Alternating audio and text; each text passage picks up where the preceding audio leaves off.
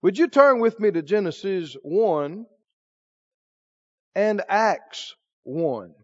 Would you turn to those two places? Genesis 1 and the book of Acts, chapter 1. And if you didn't bring a Bible with you, would you hold up your hand, use one of ours, turn to Genesis 1, get your Bible out, focus, get what the Lord would have you to receive during this service tonight.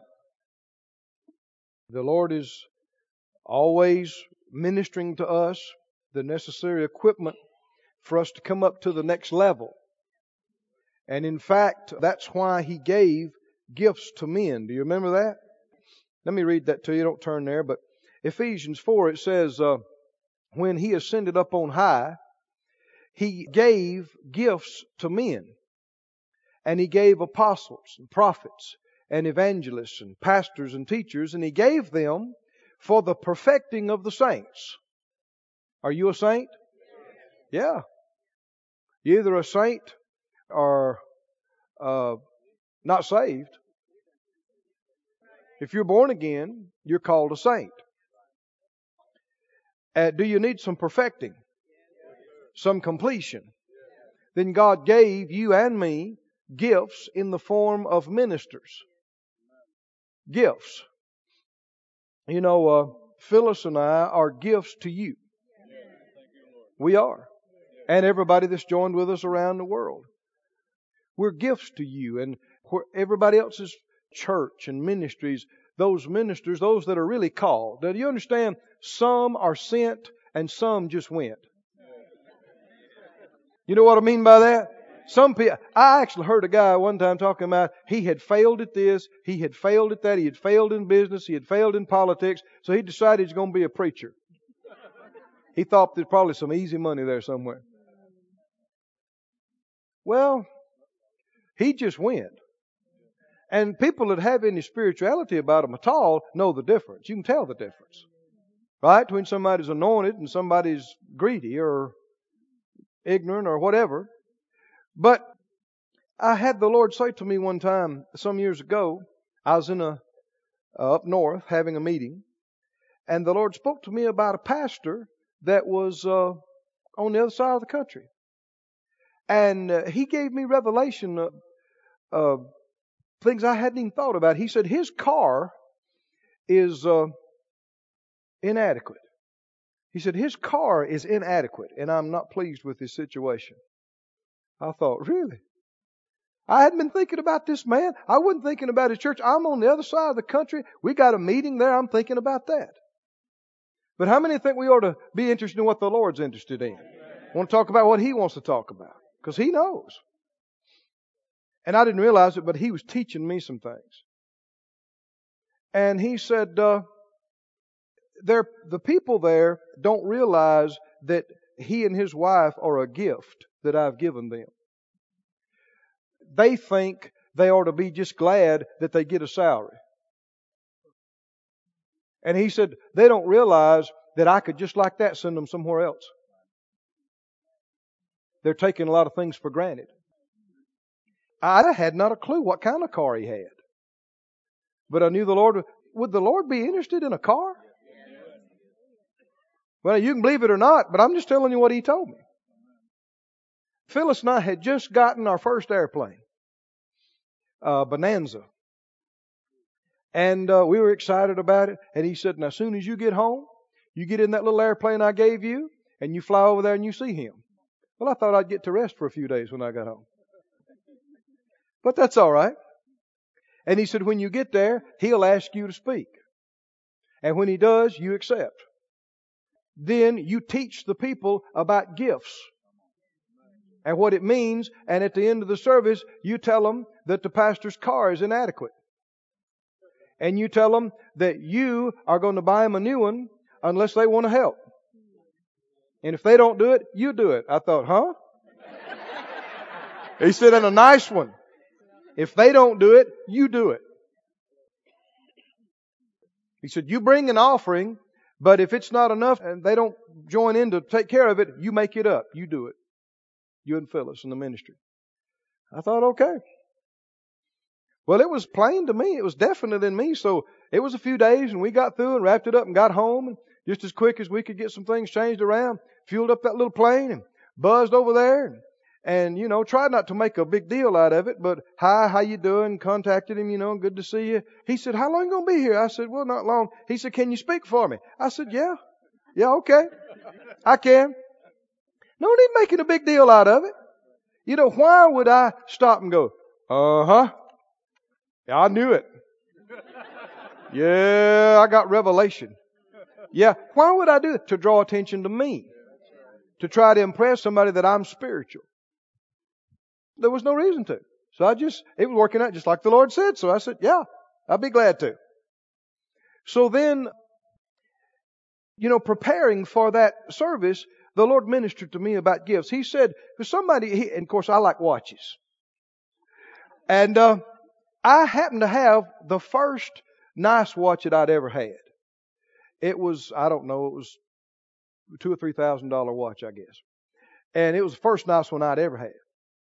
And I also had an old Timex plastic with a plastic band that I'd swim in. I'd swim in it. Fish and boat in it, you know. Don't care about it. He said, now you'll come in and you'll take that Timex and you throw it over in the corner. But he said, you pull out that new watch off. He said, you pull it off and you're careful not to scratch it and you put it in the little box and you put it in a certain place. I said, yep. He said, why? He said, cause you value that. The other one you don't. How you value something is revealed by how you treat it, how you handle it. And man, I saw it. These guys had their pastor in a junker. I found out. It was smoking. It was leaking. It was pitiful. And uh, they didn't have a nice place to live, and they didn't have some other nice stuff. And I mean, it was okay. And they weren't complaining, and they were working night and day. But just because they weren't saying anything doesn't mean the Lord was happy about it. And so the Lord told me so. Man, I began to talk about these things. I shared about it, and then at the proper time, I asked the pastor, I said, Can I receive an offering? He said, Yeah. I said, Okay, I'm going to receive an offering. And I want it to be a big one. I could see the people in the front and some of the rows looking at him like, I, I told you, Ethel, he's one of them money preachers. see, that's what he did. He built up, now I ain't going to take a big offering. I said, I want it to be a big one. And I told him what the Lord said. And uh, I'm telling you, the place came alive and they saw it.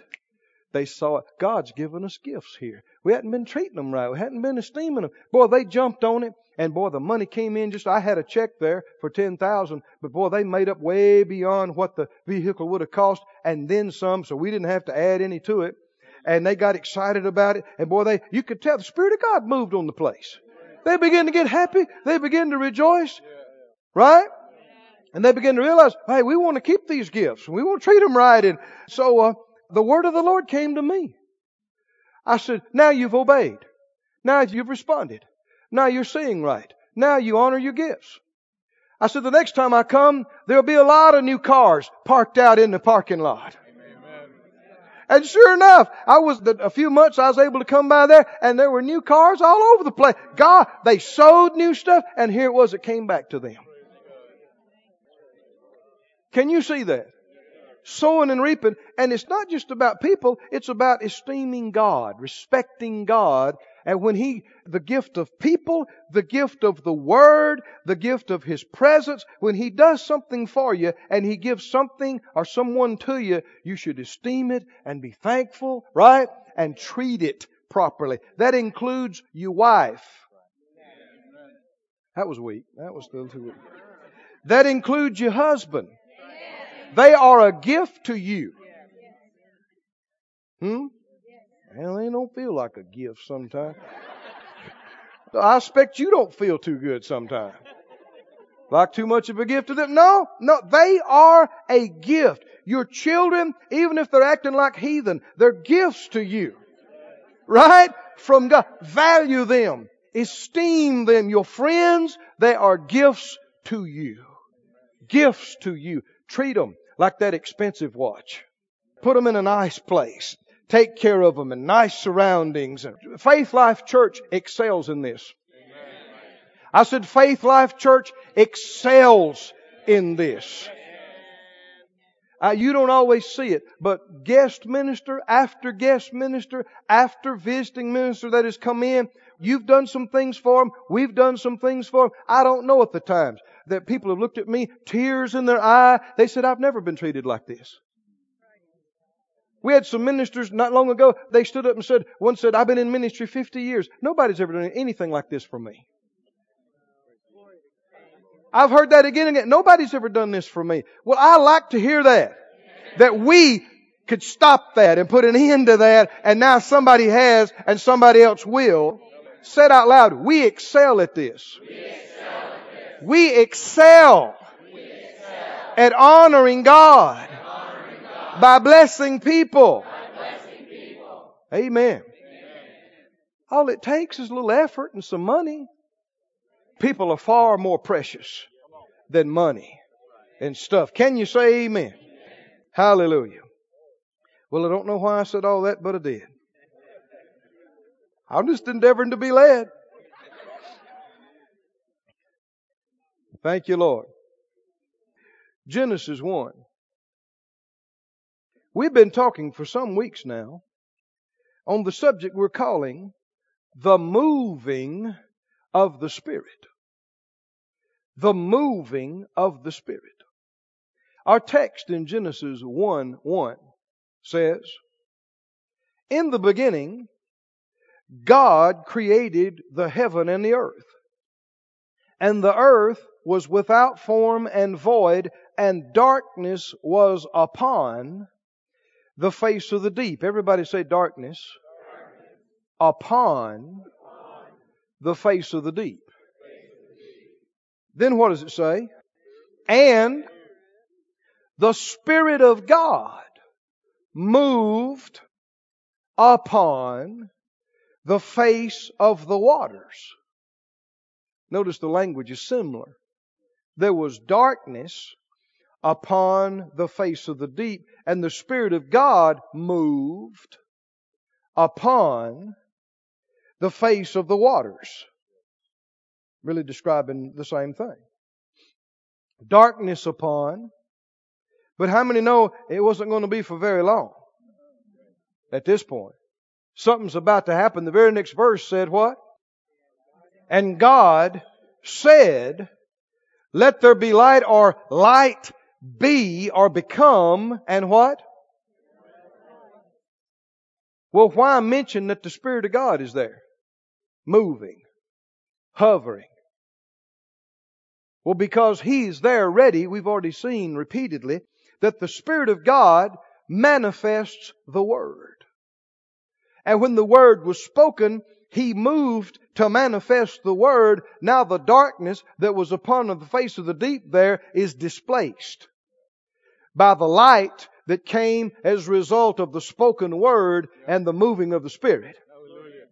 Can you say amen? Well, how many believe also that no matter what darkness might be in a human being's life, that by the spoken word of God and by the moving of the Spirit, it can be completely displaced and light can fill that void in that place. Oh, there's so many human beings in so many dark places tonight. Oh, there are people right here in Branson, people right here in Springfield and Arkansas and Missouri and all over the world. They are in a dark world. Even when the sun is shining brightly, they're in darkness. They live in bondage.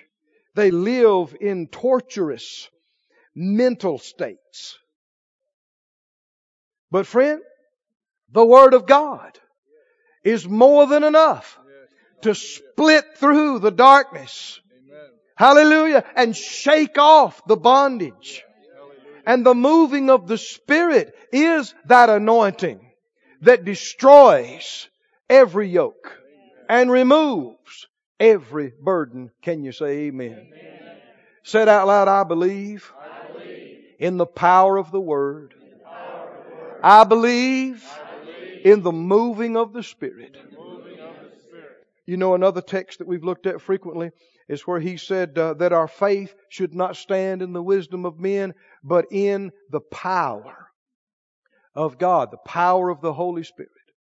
And I have faith, and you have faith in the power. We believe in the moving of the Spirit, not just in church, but all the time, everywhere. Right? Can the Spirit of God move in your kitchen? Yeah, does He want to? Yeah. Can the Spirit of God move in your car? Or at your place of work? Yes, yes. But remember, first we see the Word of God. Then we see the manifestation of the moving of the Spirit. Go to Acts 1, please. Acts 1, verse 8. What does it say? But you shall receive power. Man, I like that. Lord, let me preach on that. Where were we a few months ago? Yeah, I think it was. The Lord let me preach on this. I enjoyed it, man. Not, not just teach, I got to preach some. You shall receive what? Intellectual ability. Huh? Power. Oh, that ought to be something people can see in our lives. And people that refuse the infilling of the Spirit, they ought to be able, without us preaching at them or quoting scriptures to them, they ought to see a difference in more power in our life. That's the difference. Power. Somebody say power. I like just saying it. Power, power, power. What did the Lord say? You shall receive power. Oh, glory to God. It's power to preach. It's power to pray. Hallelujah. It's power to solve your problems. Power to get wealth. Hallelujah. Power to be healed. Power. Power. Power. Woo. We ought to be experiencing some. Power. Power. You shall receive power when? After that the Holy Ghost is come upon you. Does that sound familiar? Huh? The Spirit of God was moving upon, up on the face of the deep. That's where the darkness was, was upon the face of. And the Spirit of God is moving upon the face of. And He says, you're going to receive some power. After the Holy Ghost is come in you? No. He's in you in the new birth. Hmm? Scripture says, if any man have not the Spirit of God, he's none of his. Everybody born again is born of the Spirit and has the Spirit in them. But this is another thing. The Spirit coming upon you in power. This is not to be born again. This is for power. This is not to wash your sins away. This is for power. power. We're supposed to be powerful. Powerful. Not wimpy, not weak, not whiny babies. Powerful. I'm not talking about being pushy and arrogant. I'm talking about being powerful. Even when you speak in soft tones, it ought to be power. The power of love, the power of faith. Can you say amen? You'll receive power after the Holy Ghost has come up on you. And you'll be what? Witnesses. Not you'll go witnessing once in a while. You'll be one.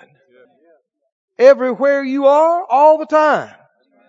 Why? Why will you be such a witness? Come on, there's power in your life. And people can look at you and go, that's beyond them. That's something beside, that's something more than wit. Huh? That's something more than Kim. That's something beyond them. What was it? It was God. The power of the Holy Spirit in your life. Everywhere you are, everything you do. Now notice the Spirit, the Holy Spirit coming how? Hear that. Keep that in mind. Coming upon you. Now this is not a completely new thing. It is a new thing in one way, but in another sense, it's not like this has never happened before. The Spirit of God had come on people. There's a sense in which it is new, and I'll talk about that a little bit later. But go back with me, please, now. I'm going to take you through some scriptures. Have you got time? Can you stay with me? Go back to the book of Numbers. We're going to turn from place to place for a little bit, and let me show you some examples of the Spirit of God coming upon people, coming on people. And why would the Lord talk to us about this? Huh? Getting us ready. Stirring us up, getting us ready to not be surprised, not be shocked when He comes on us, when He moves on us. Why do we have this series anyway? Huh? Who ever heard of camping out for weeks about the moving of the Spirit and then not having any? Oh, no, no, no. Perish the thought. No, it's not like the Spirit of God's never moved around here. He's moving. Every time you hear a testimony, He moved. We wouldn't have a service worth coming to if He didn't move. He's moving. He's been moving. Oh, but He can move more. He can move bigger. He can move more often and stronger in other ways. Yeah. Numbers 11, are you there? If you want to learn about how the Spirit's going to move, then you study how He has moved. Right? You become familiar. How has He moved in the past? Numbers 11, Numbers 11, 16. Numbers 11, 16, the Lord said to Moses, now this was quite a while back, gather me 70 men of the elders of Israel whom you know to be elders of the people and officers over them and bring them to the tabernacle of the congregation that they may stand there with you. Did you notice it said people you know to be this? The scripture in the New Testament talks about before people are put in a helps position, let them first be proven. Why? So that you know them. You know their character. There are a number of people running around and they think just because you pop up and tell them I'm a this or that, that they're supposed to have a place all at once. No, no. It would be remiss on leaders' part to put in unknown people. You see pastors make mistakes here a lot of times because somebody is known in the entertainment world. Did you hear me? Maybe they're a famous model or actor or a musician or a politician and they come to church and they got saved, supposed to got saved two days ago. Next thing you know, they're in front of everybody. They have a leadership position. That's not right. I said, that's not okay. Because people are supposed to be proven spiritually proven that they demonstrate some faith, some faithfulness, some integrity, right? Truthfulness and spiritual virtues and fruit of the Spirit. And so he said, people you know, but what's he picking them for? Verse 17. I will come down after you pick these men and I'm going to talk with you there and I will take of the Spirit which is what? Upon you. Notice the language is very specific. The Spirit which is upon you. Now, people couldn't even be born again back in these days. He didn't say the Spirit within you. This is the anointing upon him that equips him to do this supernatural job that God's called him to do.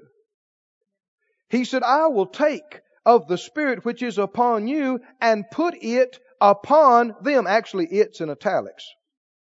We know the Holy Spirit's Him.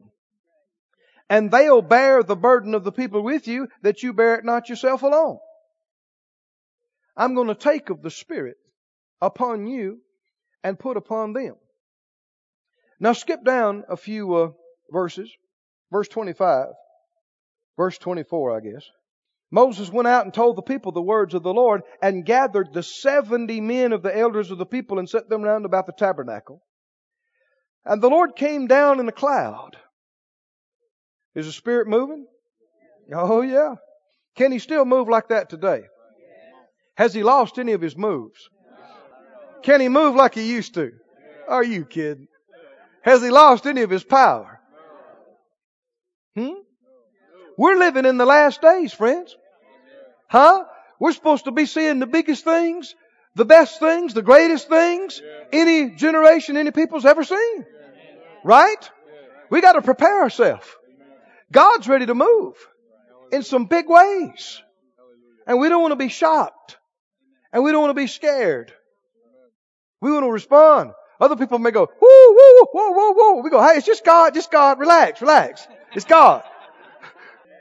And if they faint and fall out when they wake up, we go, hey, it's just God. Sit down, relax. It's God. Who ain't ever seen it? I know you ain't, but it's God. Shush, hush. He's talking. Listen. He's moving. Let him move. Right? He came in the cloud. How many would say, Lord, uh, manifest yourself in this place, anytime, any way? We yield to you. This is your place. Any way you want to move, anytime. We invite you, Holy Spirit. The Lord came down in a cloud and he spoke to Moses and he took of the Spirit that was upon him and gave to the seventy elders. And it came to pass when the Spirit what? What? Rested upon them. Could they tell it? Huh? Did they know it? When he came on them? They began to prophesy. Now you'll see this again and again. The Spirit coming on people and people prophesying should be just as normal and natural as you and I eating breakfast or supper. Hmm? Should be just as normal and natural as breathing and walking. The Spirit of God moves on people and they prophesy. Now that doesn't necessarily mean you predict the future. See, people are ignorant about what prophecy even is. A Christian, just a spirit filled person, might get up and prophesy, and a prophet might get up behind them and prophesy, and they're both prophecy, but you could tell a big difference between the two. One of them would have elements in it that the other one didn't. Simple prophecy, like 1 Corinthians talks about, is speaking unto uh, men for edification, exhortation, and comfort. It builds you up, it encourages you, it comforts you, but there's not necessarily revelation of past or future or the plan of God. It's encouraging. It's edifying, encouraging, comforting. But a prophet might prophesy and in it could be word of knowledge, which would have to do with knowing things that nobody else would know except God. And then word of wisdom, revelation of the future and unfolding of the plan of God. Both of them are called prophecy, but they have different elements in them. And there are different degrees and levels of prophecy. You know that. There's different levels of praying. I mean, there's praying and then there's power. Praying and there's greater power, right? I mean, there's difference in preaching. Different levels of anointing and power. And so the Spirit of God came upon them and they prophesied and did not cease. They just kept on. Everybody say the Spirit came on them. Spirit came upon them and they prophesied. See, they're speaking in their known language, but there's power in their words. There's inspiration in their words beyond just their natural intellect and talk. They're speaking by inspiration. Now skip on down. Verse 26, there remained two of the men in the camp. The name of one was Eldad and the name of the other was Medad. Can you imagine their mom calling them to supper? me? No, not me, Dad. El Dad. Me? No. And the Spirit rested upon them. Yeah, I shouldn't have said that. Said you're gonna laugh for five minutes now. These two were part of the 70, but they weren't in the initial group and at the spot. How many know the Spirit of God can move everywhere? Right? Spirit of God can move just as quickly, just as effectively, just as powerfully on the other side of the world. These guys weren't there, but they were part of the 70 that were chosen. And the Spirit of God came on them where they were. And they prophesied in the camp. Same thing happened to them. And there ran a young man and told Moses and said, Eldad, Medad, do prophesy in the camp. And Joshua the son of Nun, the servant of Moses, one of his young men, answered and said, My Lord Moses, forbid them. Tell them to quit. And Moses said to him, Envious thou for my sake? Would God that all the Lord's people were prophets and the Lord had put His Spirit upon them. The Lord would put His Spirit upon them. All of them. All of. He's prophesying. I said He's prophesying. As a man of God, He's speaking about things into the future now. And you can also see, you know, uh, I've told you this, that one of the, actually, in my mind, it's one of the very first things I remember as revelation that came to me as a boy. I've told you that when I was reading, I got it in my heart to read through the scriptures, and I got to Numbers 12:3, and it said, Now the man Moses was meek above all the men that were on the face of the earth, and the Lord spoke to my heart. That was many years ago. And he was the meekest man in his generation, and the Lord pointed out to me, he's the most used man of God in his generation. And you can see that right here, can't you? why God picked this man and why he used him, so many people would have felt like they weren't in control and threatened by this. That God uses somebody else and they're doing what previously you were the only one around there doing that. But a real man of God, a real woman of God is not that way. I mean, when they came telling John, you know, Jesus' uh, ministry is really uh, overshadowing yours. And everybody's leaving your meetings and going to his. I think sometimes we don't realize John's ministry was the big ministry in the land. Jesus was unknown in the beginning. And he, God used him to introduce Jesus to the people that were following him. And in a short amount of time, Jesus' ministry took off and surpassed his, and people were actually leaving him in numbers and going to Jesus meetings and going to Jesus ministry. And when his own followers said, You got to do something about this, what did he say? What did he say? Come on, you see why God picked this man. He said, this is the way it's supposed to be. He's supposed to increase. I'm supposed to decrease. This is what's supposed to be happening. What a man of God. That's why the Lord said, among those born of women, there's not a greater than John the Baptist. And can you see this man here? When people started prophesying, formerly, he was the only one doing that kind of thing. And now the Spirit of God has come, God has taken off of him and put on these men, and all these men are prophesying, operating in things that formerly only Moses was doing. And Joshua, his sidekick and his helper, he said, hey, they ought not be doing what you're doing. Uh, tell them to quit. You the man. You Moses. And he said, uh-uh, don't you say a word to them. It'd suit me good if the whole congregation was prophesying. Let God use them. Lord, put your spirit on everybody. Use everybody. That's the heart of a real man of God and a real woman of God. And he's prophesying. Have you heard these words before? Spirit coming upon Huh? Have you heard any of this before? Some of you beginning to get it. Others are wondering about it. Uh, go with me, if you would, to the book of Judges. Let's go through a few more of these. Book of Judges. And the third chapter. Judges 3. We also read, you remember, in the New Testament, 1 Corinthians 12 says, But the manifestation of the Spirit is given what? To every man. To who? See, this is what God intended all along. This was where God wanted to bring us to. Where that not just two or three could experience the infilling and the empowerment and the anointing and the Spirit upon or prophesying. It's something that so many times in our modern circles, people get filled with the Spirit and learn that they can prophesy, and you'll see people that just go nuts. And they think that they are way above everybody else because they can prophesy and they think it's their job to prophesy to everybody that they meet and it makes them feel like they're above. All of us are supposed to be prophesying. All of us. Oh, did you hear this now? Am I just saying this or do you remember scriptures? For you may all prophesy one by what? He told us to seek that you may prophesy. Pursue it. Now, if this sounds strange to you, don't let it go.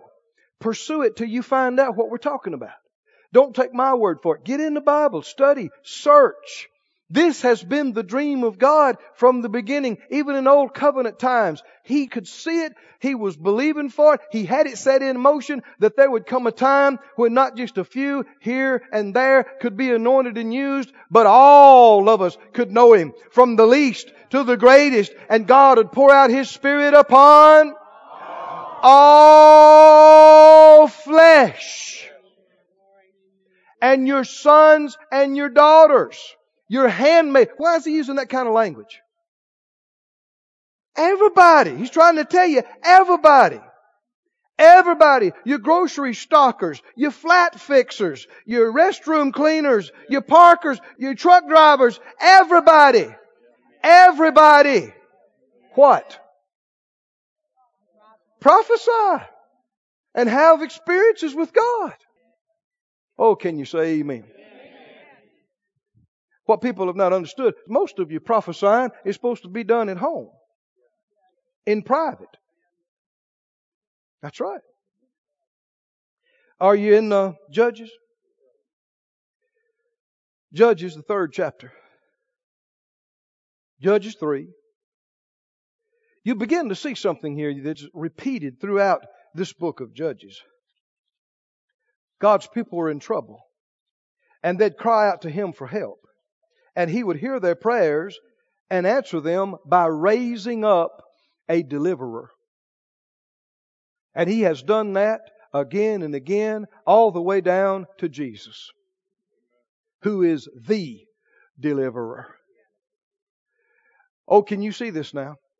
Again and again, well, let me say it like this. How many remember we looked at this. We've acted on this a number of times. Acts, the fourth chapter, when they all came together and they prayed and they said, Lord, stretch forth your hand to heal and that signs and wonders may be wrought and done in the name of your holy child Jesus. Well, you see, the very next chapter, God answered their prayer. God did special miracles and signs that He used Peter, He used Paul. They became the hand of the Lord. Can you see this now? We pray, Lord, show us this. Give us deliverance. And God will raise up people and anoint them and give them the revelation and send them. But so many times people don't realize this is our answer. God is sending us our answer right now. He's telling us our answer right now. Here's the revelation. Here's the anointing. Well, that's what God did. He raised up. And listen to how it's described in Judges 3. Judges 3, verse 9. When the children of Israel cried to the Lord, Judges 3 9, the Lord raised up a deliverer. That word in the Hebrew literally means a savior. A deliverer, a savior to the children of Israel, who delivered them, even Othniel, the son of Kenaz, Caleb's younger brother. Well, he came by it honest, didn't he? Caleb's a man of faith and a man of God. And that's another thing. Just because somebody in your family seems to be outstanding doesn't mean you can't be outstanding. That was a little weak. But say, yeah, but God's got a special call on their life. He's got one on yours too. I just feel like I've been living in their shadow. Well, that's your fault.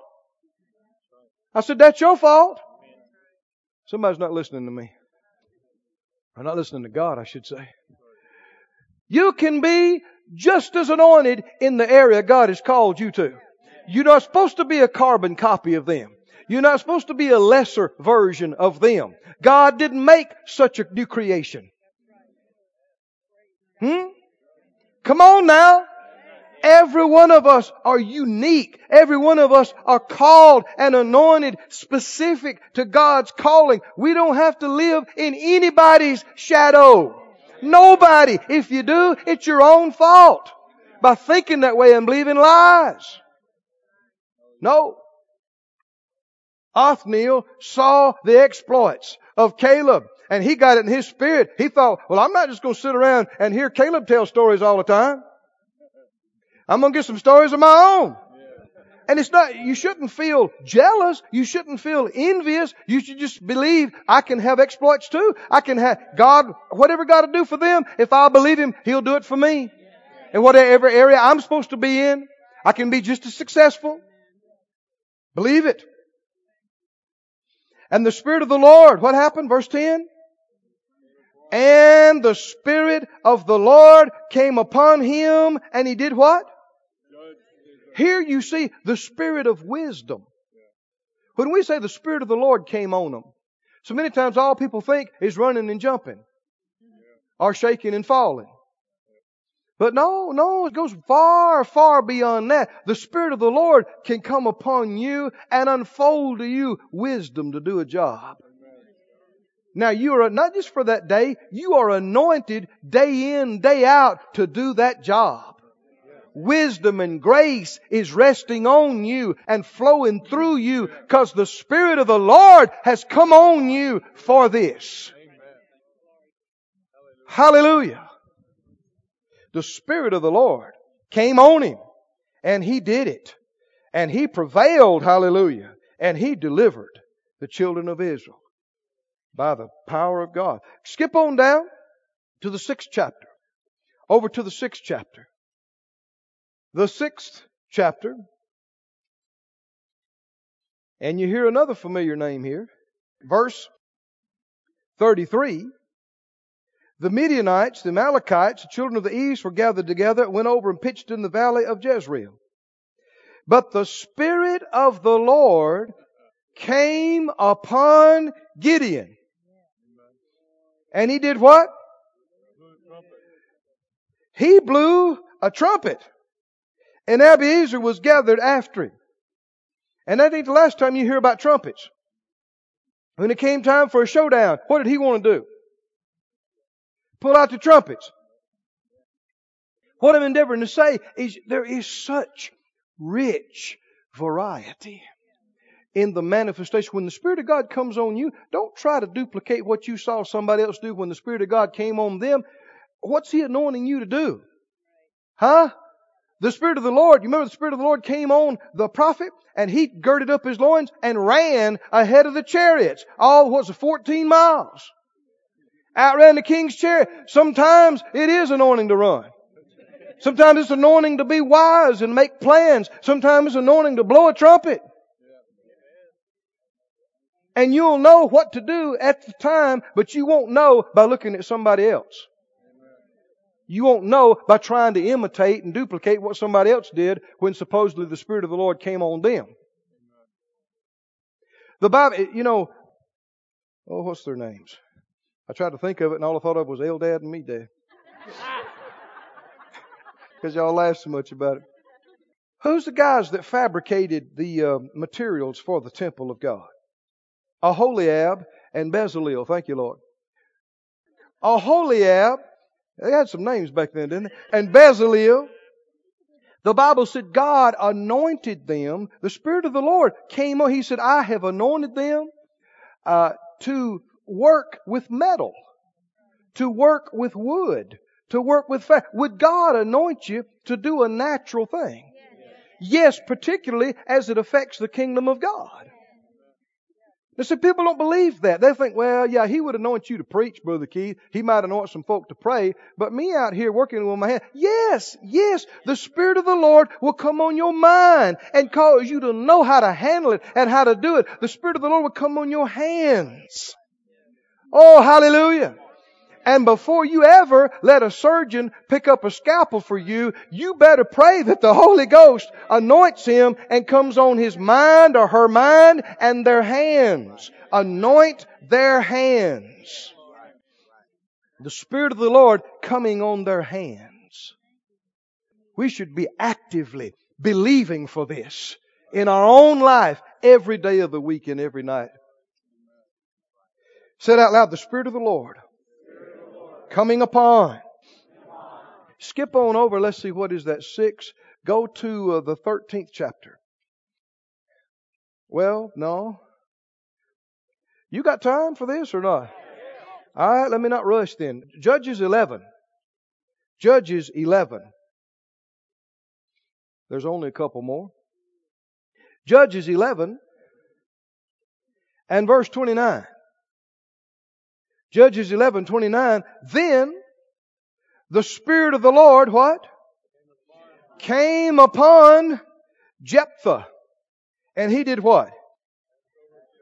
He blew a trumpet. Huh? He ran before the chariot. No, no. He did what? He passed over Gilead. Manasseh passed over Mizpah of Gilead. From Mizpah, he passed over to the children of Ammon. And you read it later. He gave them complete victory over their enemies.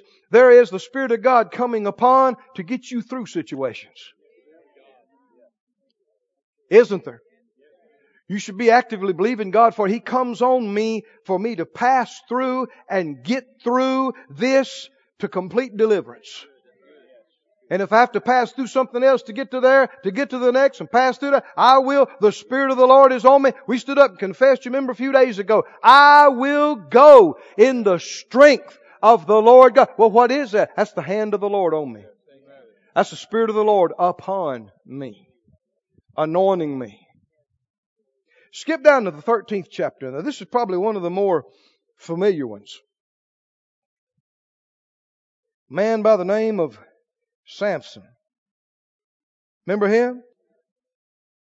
Judges 13. And look down, now this is interesting. Look down in verse 24. The woman bare a son and called his name Samson. And the child grew and the Lord blessed him. Look what else happened. And the Spirit of the Lord begin to move him. At times in the camp of Dan between Zorah and Eshtaol. The Spirit of the Lord what? Begin to move. Begin to move on him. Now he's a boy and a young man. And I'm sure he doesn't understand exactly what this is. But the Lord will acclimate you and teach you.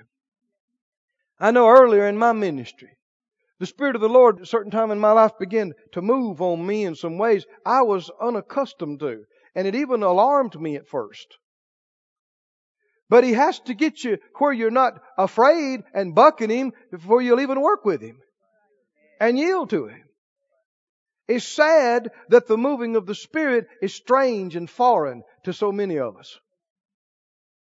Because people primarily live in this natural world and that's all they're aware of. It's just flesh and flesh and flesh. But there is a God. There is a Holy Spirit. He's real. He's not spooky. He's not weird, but He's real. But He's not flesh. And He can come on you. And He can move in your life. And we need to not be afraid or alarmed by it at all, but learn how to yield to Him. And eventually He did. It took him a little bit, but after a while he realized this is an anointing to fight. Which is what they needed in those. They needed a deliverer from the Philistines. This is an anointing that comes on me for strength. See, this happened different times, and we're not told what they were, so it wasn't significant. But I suspect it had to do with physical activity because that's how God used him later on. He'd be doing something and all at once this incredible strength had come up in him. And he'd go, wow, and everybody around him would go, wow. And they just thought, boy, he's a strong boy. But it wasn't just him being strong. It was the Spirit of the Lord coming on him. And eventually he learned how to yield to that. And learned instead of being afraid and alarmed to just go with it. Or oh, y'all hearing some things in here tonight. The same thing will happen with you and I. if we'll pray and yield to the Holy Ghost, if we'll prophesy and yield to the Holy Ghost and yield, we'll become more aware of Him and there'll be times in our life He'll move on us. Now when He does, don't get weird. Don't get spastic. Don't get scared. Don't try to make it into something that it's not. Just realize, ah, oh, that's the Holy Ghost. He's moving. Teach me, Holy Ghost. Show me what to do. Show me how to cooperate. Show me how to yield to you. What's my area? What am I supposed to do? And He will. He will equip you and anoint you and I. And we see that uh, verse, let me see, uh, skip down to 14.5. Samson went down with his father and mother to Timnath. And they came to the vineyards of Timnath, and behold, a young lion roared against him. And the Spirit of the Lord came mightily upon him. Now that's different than just moving him at times. Are there different degrees of this? The Spirit of the Lord came mightily upon him and he rent him. Rent means tore. He tore this lion as you would have a kid, a little bitty goat. And he didn't have anything in his hand. Now by this time he is getting the picture, isn't he? There is an anointing in my life for strength. Hallelujah. Skip on down. The men of the city, you know, got his riddle from pressuring his uh, future father in law and his wife to be, that never was. Verse 19, and the Spirit of the Lord came upon him, and he went down to Ashkelon and slew thirty men of them, and took their spoil and gave it to the guys for the riddle payment. Skip down to 1514.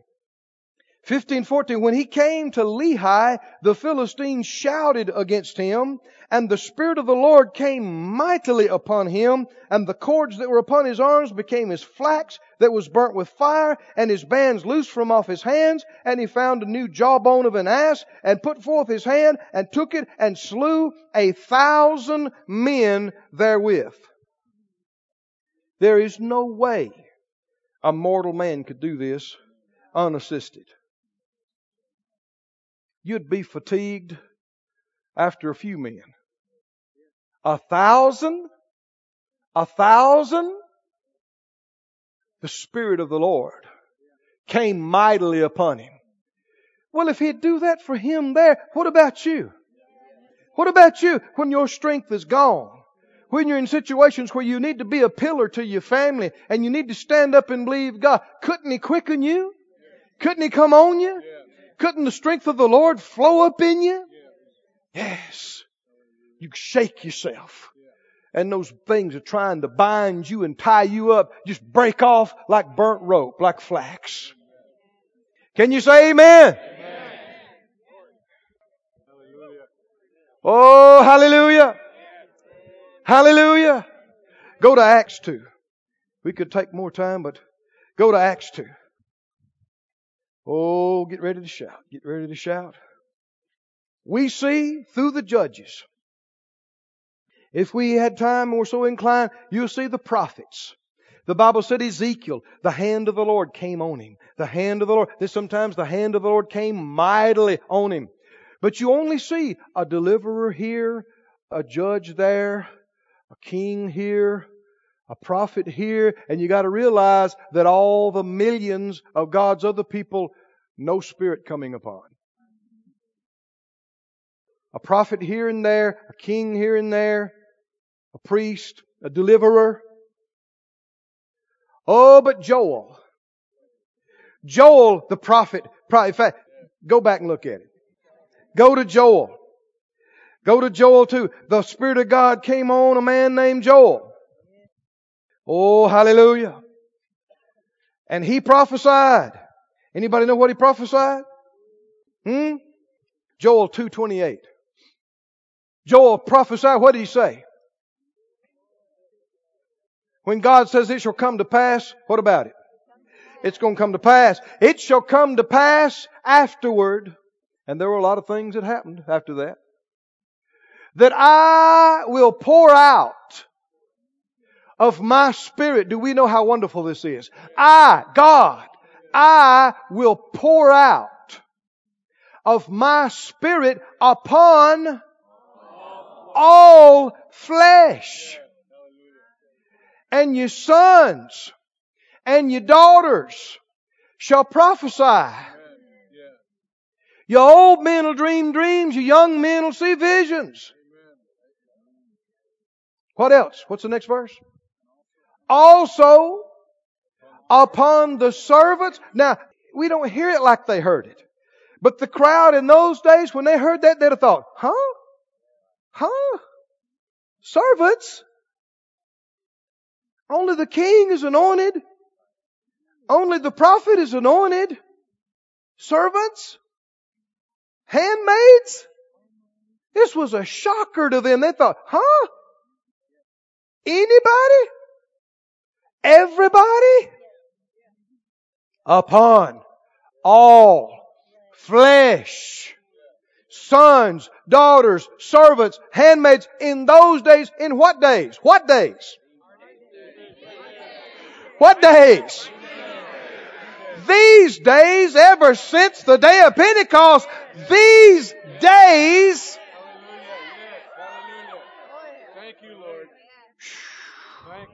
We haven't appreciated this. We haven't seen and known what God has done for us. We look back and ooh and ah about how the Spirit came on Jephthah and Othniel and Samson and the Spirit came on Ezekiel and oh ooh ah ooh I'd like to have something like that. You're supposed to be having things.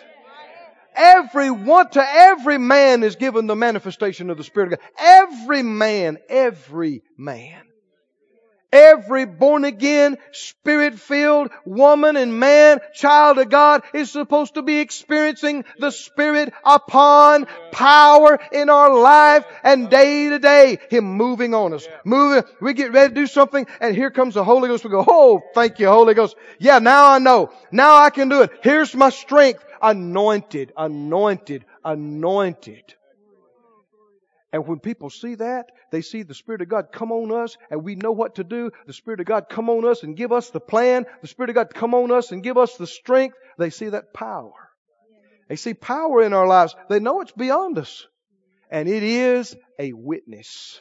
It's a witness. It's a witness to Jesus. It's a witness to the reality of God. Going over to Acts. Oh, hallelujah. Somebody say the moving of the Spirit.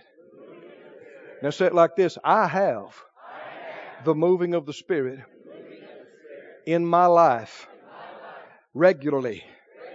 Regularly. He comes upon me.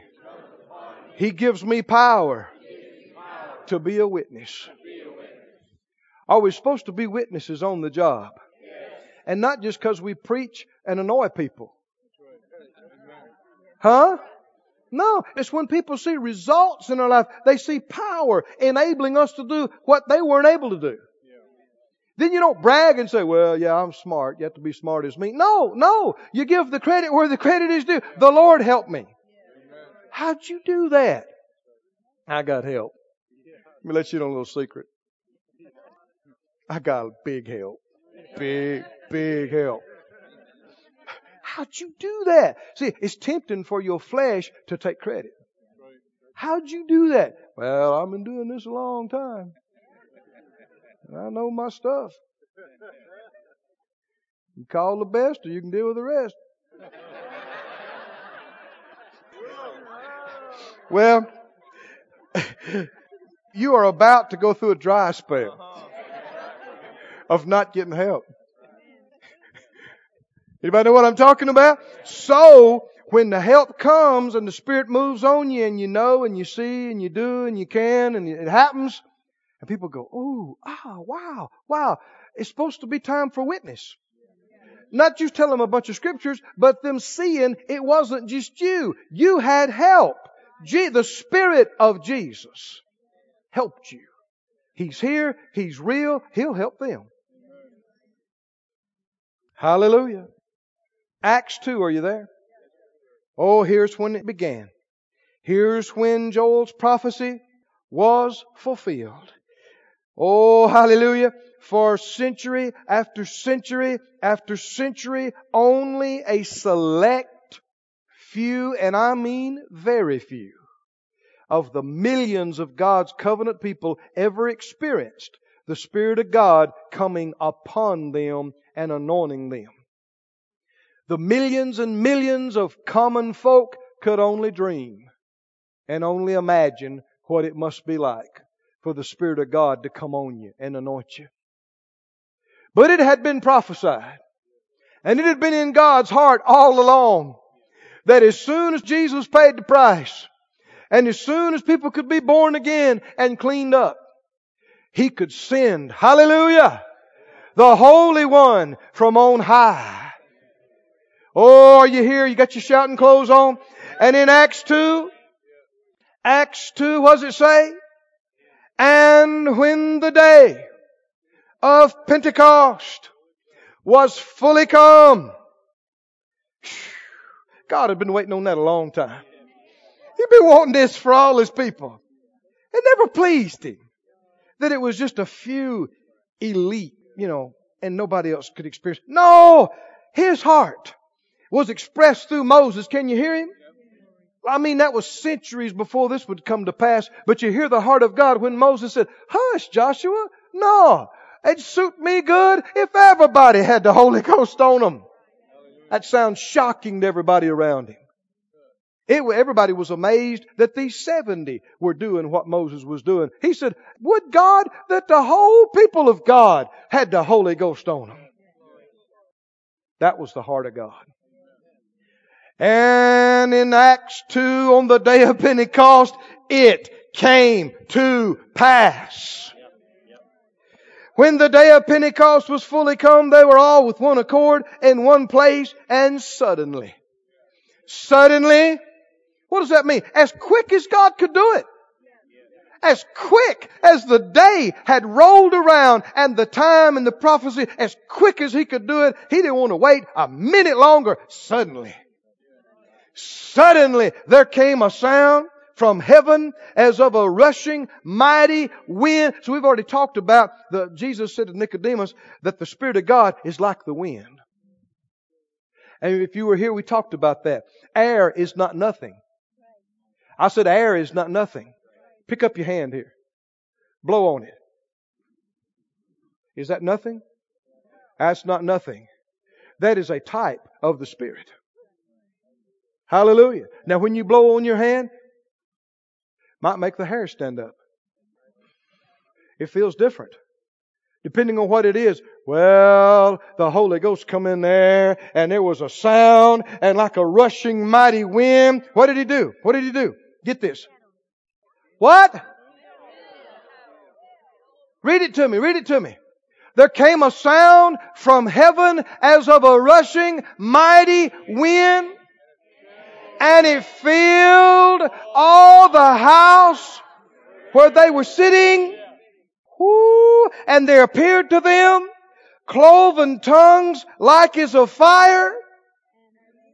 And what? He come in and sat on them. Well, Whit, could you tell when I sat on you? Yeah, I believe so. Sat on them.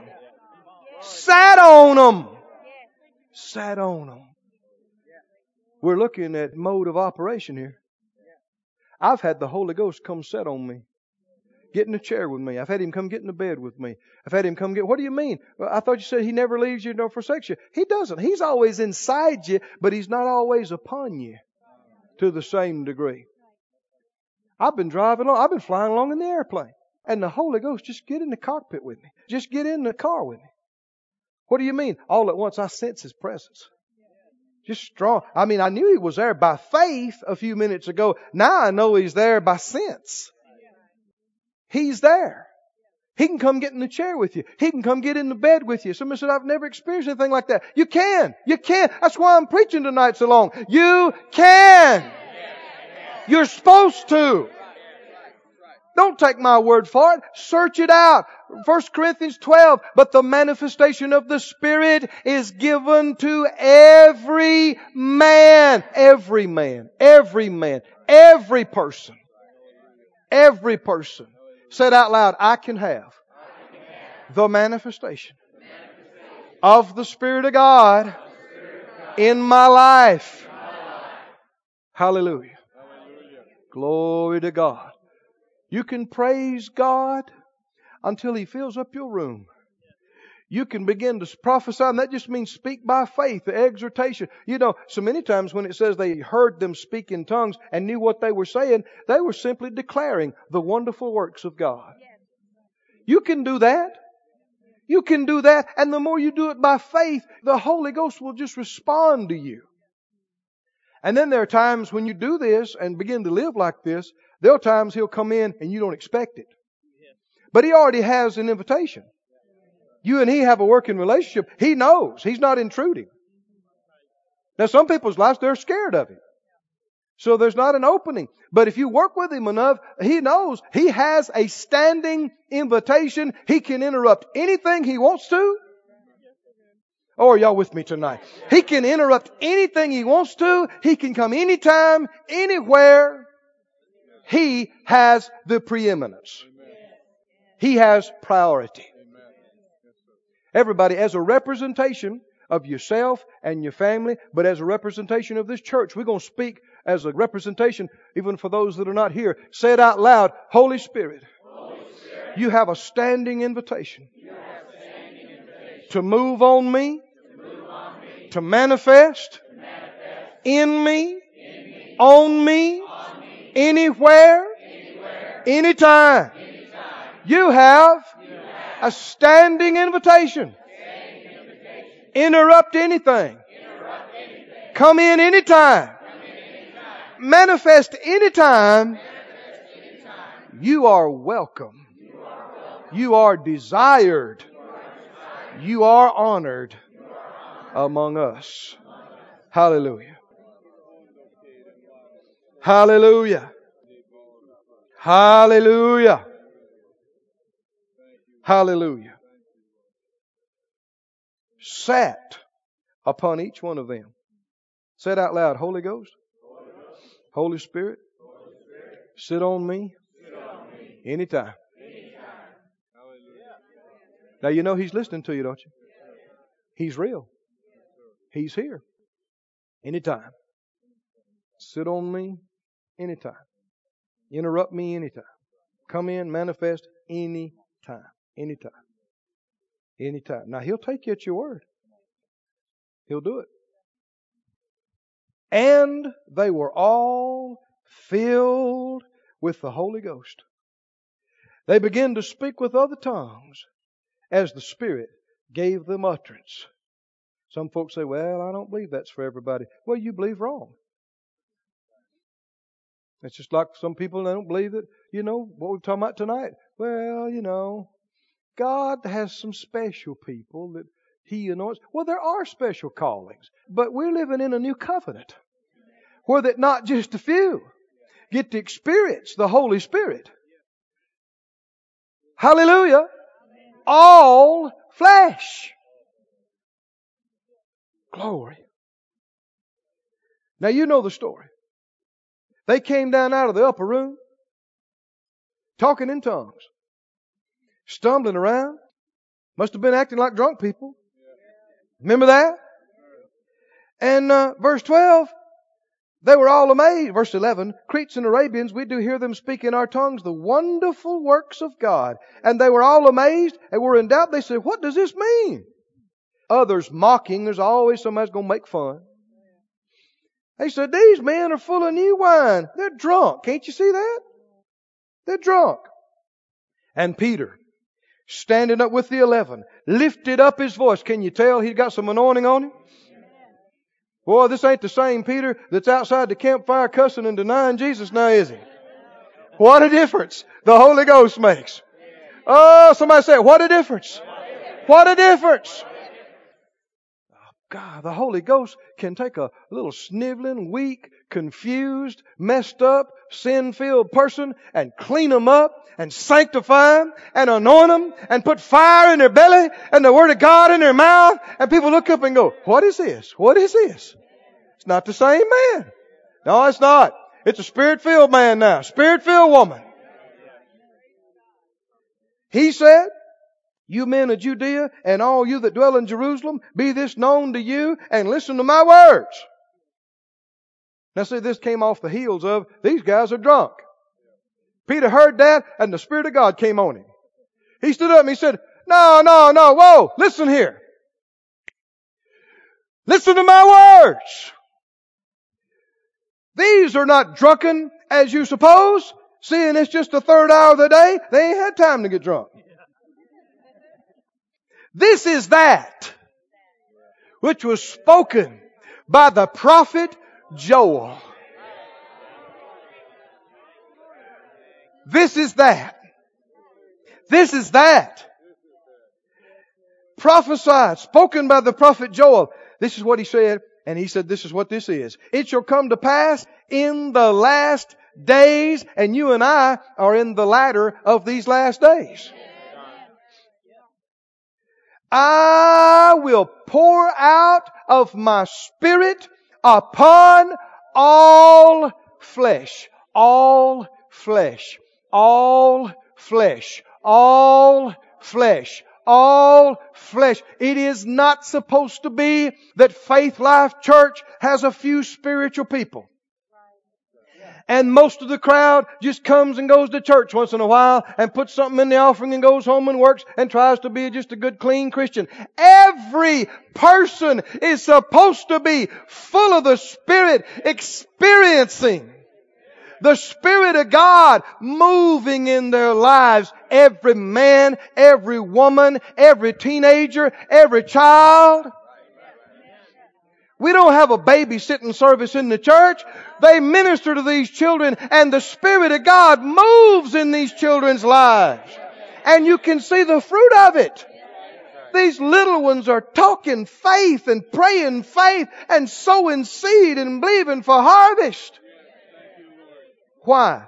They're not just doing that because somebody spouted something intellectually to them or told them something cute to do. The Spirit of God moved in their little spirits, moved in their life.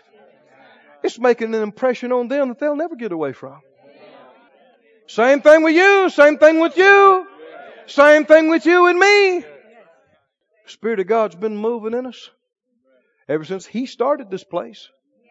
Right? He's been moving service after service. It hadn't always been just overwhelmingly powerful, but he's been moving every time. Every time he's been moving. And you know what he's doing? He's getting us acclimated. He's getting us used to the way he moves. He's moving on us at times here and there and in different ways. He has a desire to move so powerfully that it's going to take some trained folks not to balk and not to get scared and alarmed Somebody say move, move, move, Holy Spirit, move, move. Come singers and band, get ready to sing that. He said, I will pour out my spirit upon all flesh and your sons and your daughters shall prophesy, and your young men shall see visions, and your old men shall dream dreams. Got any old men in here? Huh? Well, eventually, I mean, eventually, if you're 100 years old, yeah, that's old. In flesh, not in spirit. You ought to be having some dreams. Young men ought to be having some vision. See, can you see what I tried to express a few moments ago? We'll have sometimes somebody had a vision and they think that they are the super spectacular person above everybody when all of us are supposed to be having things it's not supposed to be some oddity. It's supposed to be commonplace. Somebody said, I had a vision. You go, praise God. Me too. Huh? Let's believe God that it comes to pass, right? Somebody said, well, you know, I had a dream. Glory. Me too. Can you see this? I got, I prophesied. You just started. Just one? I spoke in tongues for an hour. Well, you'll come on up after a while. Good. Do you see what I'm saying? This is not supposed to be an odd thing here and there. It's supposed to be across the board upon all flesh. Glory to God. Can you see it? On my servants, on my handmaids, I'll pour out in those days of my spirit and they shall prophesy. Hallelujah. You may all prophesy. One by one, the scripture said, stand on your feet. Let's lift up our hands. Let's lift up our voice. Oh, thank you. Oh, thank you, Lord. Praise God. Praise God. Praise God. Thank you, Lord. Thank you, Lord. Thank you, Lord. Thank you, Lord. This ministry has been brought to you today free of charge by the partners of Moore Life Ministries and Faith Life Church. If you would like to help send this word to others at no charge, you can become a word sender today. For more information, visit our website at moorelife.org.